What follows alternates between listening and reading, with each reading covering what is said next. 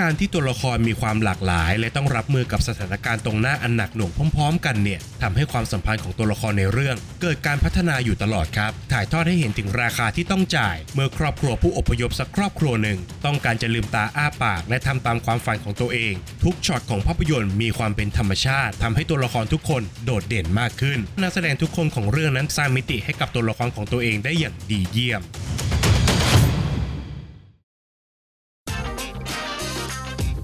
Welcome to Filment Podcast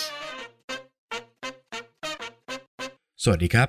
ยินดีต้อนรับเข้าสู่ฟิเมนรีวิวนะครับ แล้ววันนี้เราจะมารีวิวหนึ่งในภาพยนตร์ตัวเต็งบนเวทีออสการ์กันครับ ผมกำลังพูดถึงภาพยนตร์เรื่องมินาริ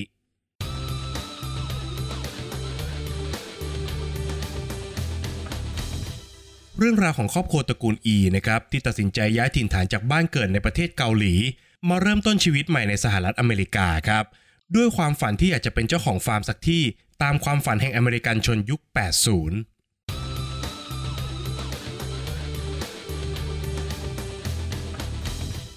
ภาพยนตร์เรื่องมินาริเป็นหนังอีกเรื่องหนึ่งที่ผมเฝ้ารอครับ เนื่องจากตัวหนังนั้นได้รับการเสนอชื่อเข้าชิงรางวัลออสการ์ถึง 6 สาขา ไม่ว่าจะเป็น ดนตรีประกอบยอดเยี่ยม บทภาพยนตร์ยอดเยี่ยม นักแสดงสมทบหญิงยอดเยี่ยม นักแสดงนำชายยอดเยี่ยม ผู้กำกับภาพยนตร์ยอดเยี่ยม และภาพยนตร์ยอดเยี่ยมครับ ซึ่งทั้ง 6 สาขาที่มินาริได้เข้าชิงนั้น ก็สามารถนิยามจุดเด่นของหนังเรื่องนี้ได้อย่างครบถ้วน ภาพยนตร์เรื่องมินารินั้นสร้างมาจากเรื่องจริงในวัยเด็กของผู้กำกับภาพยนตร์อย่างอีไอแซคจองครับโดยเจ้าตัวเป็นชาวเกาหลีนะครับที่อพยพมาเติบโตในรัฐอาคันซอประเทศสหรัฐอเมริกา ซึ่งก็เหมือนกับเรื่องราวที่เกิดขึ้นในมินาริไม่มีผิดครับ ด้วยความเข้าใจและก็ความใกล้ชิดกับเรื่องราวทั้งหมดนะครับทำให้อีไอแซคจองสามารถถ่ายทอดทุกความรู้สึกของเขาผ่านภาพยนตร์เรื่องมินาริได้อย่างละเมียดละไมครับ โดยตัวหนังเลือกที่จะให้เวลากับทุกรายละเอียดที่เกิดขึ้นในภาพยนตร์อย่างไม่เร่งรีบนะครับ ค่อยๆ ให้ผู้ชมได้ทำความรู้จักกับตัวละครทุกคน และเงื่อนไขที่พวกเขาต้องเผชิญไปตลอดทั้งเรื่องครับเสน่ห์สำคัญของภาพยนตร์เรื่องมินาริก็คือ ความหลากหลายของตัวละครครับ แม้ว่าตัวละครหลักทุกคนนั้นจะเป็นชาวเกาหลีที่มาอาศัยอยู่ในสหรัฐ แต่ทุกอย่างของพวกเขานั้นแทบจะแตกต่างกันโดยสิ้นเชิงครับ เจคอบหัวหน้าครอบครัวผู้ต้องการพิสูจน์ความเชื่อของตัวเองครับว่า การทุ่มทุนแบบหมดหน้าตักไปกับการทำฟาร์มครั้งนี้ จะเป็นจุดเปลี่ยนสำคัญของตัวเขาและก็ครอบครัว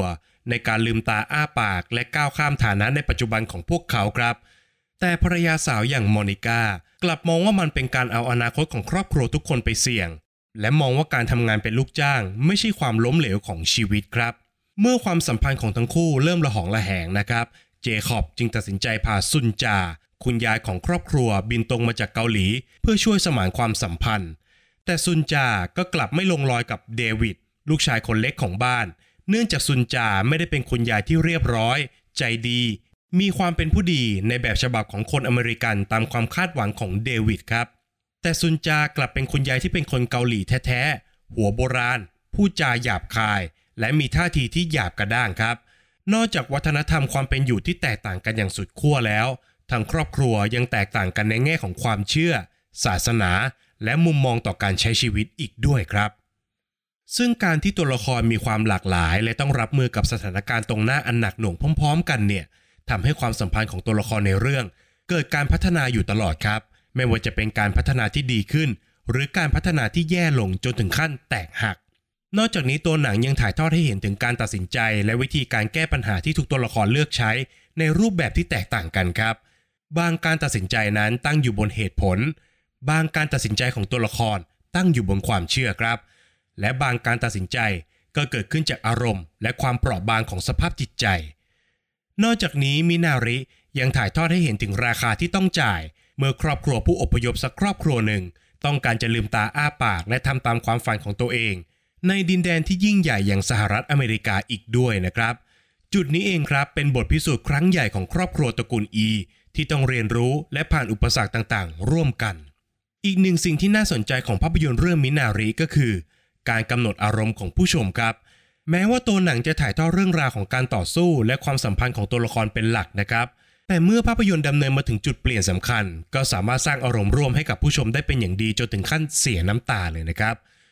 โดยทุกอย่างถูกถ่ายทอดผ่านงานด้านภาพที่ยอดเยี่ยมครับ ทุกช็อตของภาพยนตร์มีความเป็นธรรมชาติ และแม้จะไม่ได้ใช้เทคนิคที่หวือหวานะครับ แต่งานด้านภาพที่สวยงามแม้ไม่ต้องเคลื่อนไหวแบบนี้ กลับทำให้ตัวละครทุกคนโดดเด่นมากขึ้น เนื่องจากไม่มีความงดงามจนเกินพอดีจากเฟรมภาพ มาดึงความสนใจไปจากนักแสดงครับ ผสมรวมกับงานดนตรีประกอบอันทรงพลัง ที่สามารถเข้าถึงอารมณ์ผู้ชมได้ตั้งแต่ต้นเรื่อง จึงไม่แปลกใจเลยครับ ที่งานด้านดนตรีประกอบของภาพยนตร์นั้น จะได้รับการเสนอชื่อเข้าชิงรางวัลออสการ์ทางด้านนักแสดงทุกคนนั้นก็ต้องขอยกนิ้วให้นะครับสตีเวนยอนในบทบาทของเจคอบหัวหน้าครอบครัวที่ต้องแบกรับความกดดันเอาไว้บนบ่า ก็สามารถถ่ายทอดทุกอารมณ์ความรู้สึกออกมาได้อย่างมีมิติ ในขณะที่ยูนยอจอง ในบทบาทของคุณยายซุนจา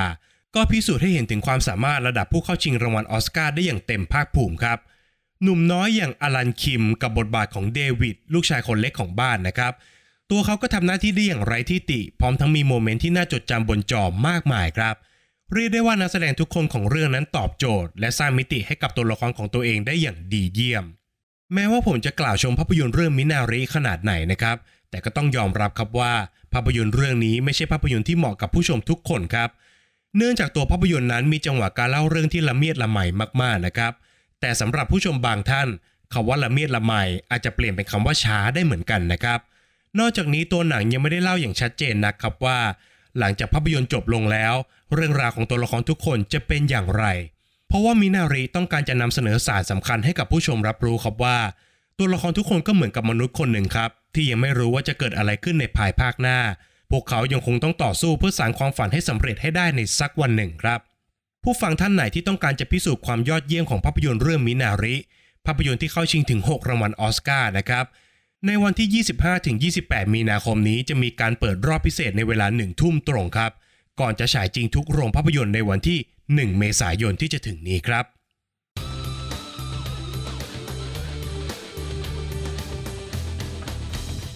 ประเด็นตกผลึกสำหรับภาพยนตร์เรื่องมินาริที่ผมจะชวนผู้ฟังทุกท่านมาคุยกันในวันนี้ก็คือ ความเจ็บปวดเป็นหนึ่งในสิ่งที่ช่วยให้เราเติบโต ประโยชน์ดังกล่าวมาจากปากของคุณยายซุนจาครับ ซึ่งประโยคนี้ของเธอก็สามารถนิยามประเด็นของภาพยนตร์เรื่องมินาริได้เป็นอย่างดีครับ เจคอบและครอบครัวนั้นต้องเผชิญกับความเครียดเป็นอย่างมากนะครับ เมื่อการทำฟาร์มในฝันของพวกเขาไม่ได้ง่ายอย่างที่คิด ด้วยเงินทุนที่จำกัดนะครับทำให้พวกเขาต้องลงมือลงแรงทำทุกอย่างด้วยตัวเอง นอกจากนี้ยังต้องคอยดูแลเดวิดลูกชายคนเล็กของบ้านที่มีอาการป่วยอีกด้วยนะครับ ความลำบากของร่างกายครับนำมาซึ่งความบอบช้ำทางจิตใจ เมื่อมอนิก้าเริ่มมองไม่เห็นอนาคตในเส้นทางที่เลือก จนทำให้เธอต้องทะเลาะกับเจคอบอยู่บ่อยครั้ง และการมาถึงของคุณยายซุนจา ที่ถูกคาดหวังจะให้มาเป็นผู้เชื่อมความสัมพันธ์ของคนในบ้าน ก็กลับมาเพิ่มรอยราวให้ใหญ่มากขึ้นไปอีกครับ แต่สิ่งหนึ่งที่คุณยายซุนจาทำและเป็นหนึ่งในสัญลักษณ์ที่สำคัญที่สุดของหนังก็คือ การนำเอาต้นมินาริมาปลูกไว้ที่ลำธารของบ้านครับ โดยต้นมินารินั้นเป็นสมุนไพรพื้นบ้านของประเทศเกาหลีครับ ที่สามารถเจริญเติบโตได้ทุกที่ ซึ่งการเจริญเติบโตของต้นมินารินั้น จะไม่ได้เติบโตขึ้นในช่วงแรกครับ แต่ต้องผ่านการผลัดใบในครั้งแรกไปให้ได้ หลังจากนั้นต้นมินาริจึงจะเจริญงอกงามมากขึ้นกว่าเดิมครับ การเติบโตของต้นมินาริ จึงสอดรับกับประโยชน์ที่คุณยายซุนจาพูดเอาไว้อย่างพอดิบพอดีครับ นอกจากนี้การเจริญเติบโตของต้นมินาริ ยังเป็นภาพสะท้อนของครอบครัวตระกูลอีได้อย่างดีเยี่ยมครับ ไม่ว่าจะในแง่ของความเป็นครอบครัวผู้อพยพจากประเทศเกาหลี มาตั้งรกรากใหม่ในสหรัฐอเมริกา ซึ่งเป็นสภาพแวดล้อมที่พวกเขาไม่คุ้นเคย ต้องพบปะกับผู้คนที่พวกเขาไม่รู้จัก ต้องพบเจอกับวัฒนธรรมใหม่ที่ต้องอาศัยเวลาในการเรียนรู้ และการเจริญเติบโตบนความยากลำบากครับ องค์ประกอบเหล่านี้ไม่ต่างจากต้นมินาริจากประเทศเกาหลี ที่คุณยายซุนจานนำมาปลูกในสหรัฐเลยแม้แต่น้อยครับ นอกจากนี้หากมองลงไปในแต่ละตัวละคร พวกเขาทุกคนล้วนแต่ต้องผ่านเส้นทางอันยากลำบาก ผ่านความสัมพันธ์อันเลวร้าย ผ่านการเจริญเติบโตและประสบการณ์ชีวิต ก่อนที่จะต้องผลัดใบ และต้องเผชิญกับความเจ็บปวดอย่างสูงสุดในช่วงท้ายเรื่อง แต่บางครั้ง ความเจ็บปวดก็เป็นหนึ่งสิ่งที่ทำให้เราเติบโตได้เช่นเดียวกันครับ โดยเฉพาะอย่างยิ่งเมื่อมองจากตัวละครอย่างเจคอบ ผู้นำครอบครัวที่เต็มไปด้วยความเข้มแข็ง และทัศนคติที่สู้ชีวิตนะครับหนึ่งในฉากที่ผมชอบที่สุดของภาพยนตร์เรื่องมินาริก็คือ ฉากที่เจคอบสอนลูกชายอย่างเดวิดถึงมุมมองในการใช้ชีวิตครับ โดยเป็นฉากที่เดวิดถามเจคอบนะครับว่า สาเหตุที่ลูกเจเพศผู้ถูกฆ่าทิ้งทั้งหมดนั้นคืออะไร เจคอบก็ได้พูดเอาไว้ครับว่า ลูกเจเพศผู้นั้นไม่มีประโยชน์ครับเเนื้อของมันก็มีรสชาติไม่อร่อย และที่สำคัญมันออกไข่ไม่ได้ครับ จากนั้นเจคอบจึงได้บอกกับเดวิดครับว่า ไม่ว่ายังไงก็ตาม จงเป็นลูกเจี๊ยบที่มีประโยชน์ แล้วเดวิดจะไม่มีวันถูกคัดทิ้งอย่างแน่นอนครับ โดยทัศนคติที่ไม่ยอมแพ้แบบนี้เองครับทำให้เจคอบสามารถทนต่อการผลัดใบที่แสนเจ็บปวด และพร้อมจะเจริญเติบโตขึ้นเสมอ หลังจากผ่านความเจ็บปวดนั้นมาได้ครับ เหมือนกับต้นมินาริที่คุณยายสุนจานำมาปลูกเอาไว้นั่นเองครับ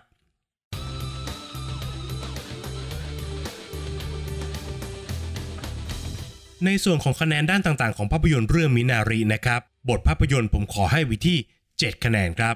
เรื่องราวของภาพยนตร์นั้นละเมียดละไมมากๆนะครับ ตัวละครทุกคนในเรื่องมีทิศทางที่ชัดเจน สามารถสะท้อนเรื่องราวทางสังคมได้อย่างหลากหลาย ทั้งปัญหาครอบครัว ระบบชนชั้น รวมไปถึงความแตกต่างทางวัฒนธรรมด้วยเช่นเดียวกันครับ ในส่วนของงานสร้างนั้นขอให้ไว้ที่ 9 คะแนนครับ งานด้านภาพและก็ดนตรีประกอบของภาพยนตร์เนี่ยเป็นสิ่งที่ผมชอบมากๆครับ ไม่ได้หมายถึงว่าตัวหนังจะมีเทคนิคที่หวือหวา หรือว่า CGI ระดับใหญ่ยักษ์อะไรมากมายนะครับ รวมไปถึงงานดนตรีประกอบเนี่ยก็เป็นดนตรีประกอบที่เรียบง่าย แต่ว่าทรงพลังมากๆครับการให้ 9 คะแนนเนี่ยเพราะว่าตัวหนังไม่ได้มีเทคนิคที่หวือหวานั่นแหละครับ แต่ความน้อยของมันเนี่ยกับส่งผลกับเรื่องราว และก็สร้างอารมณ์ร่วมได้ดีมากๆครับ ในส่วนของนักแสดงขอให้ไว้ที่ 8 คะแนนนะครับ อย่างที่บอกไปในช่วงรีวิวครับว่า ทีมนักแสดงทุกคนนั้นยอดเยี่ยมมากๆ สามารถสร้างมิติให้ตัวละคร มีความลึก มีความรู้สึกนึกคิด และมีความเป็นมนุษย์มากๆครับ เรียกได้ว่าเป็นอีกหนึ่งจุดเด่นของภาพยนตร์เลยก็ว่าได้ครับ ข้อคิดที่ได้ขอให้ไว้ที่ 7 คะแนนครับตัวหนังมีการเปรียบเทียบเอาไว้นะครับว่า ครอบครัวของตัวละครหลักนั้นเหมือนกับต้นมินาริครับ หากสามารถเข้าใจแก่งของเรื่องตรงนี้ได้เนี่ยก็จะสามารถรู้สึกกับหนังได้มากขึ้นแน่นอนนะครับ แต่ด้วยความที่เป็นหนังรางวัลเนี่ยประเด็นตรงนี้อาจจะมีคนที่ไม่เข้าใจได้เหมือนกันครับ ความสนุกขอให้ว้ที่ 6 คะแนนครับ แม้จะเป็นหนังที่ดีและก็ละเมียดละไมมากๆนะครับ โดยส่วนตัวผมเองเนี่ยไม่ค่อยมีปัญหากับหนังที่เดินเรื่องช้า และเต็มไปด้วยบทสนทนาครับ แต่อย่างที่บอกครับว่าสำหรับผู้ชมทั่วไปเนี่ยผมว่าบางท่าน อาจจะมีปัญหากับความสนุกของหนังก็ได้นะครับ ดังนั้นจึงขอให้ไว้ที่ 6 คะแนนครับ จากคะแนนทั้ง 5 ส่วนหารเฉลี่ยกันออกมาแล้วทำให้ภาพยนตร์เรื่องมินาริ ได้คะแนนจากฟีเมนต์ไปอยู่ที่ 7.4 คะแนนครับ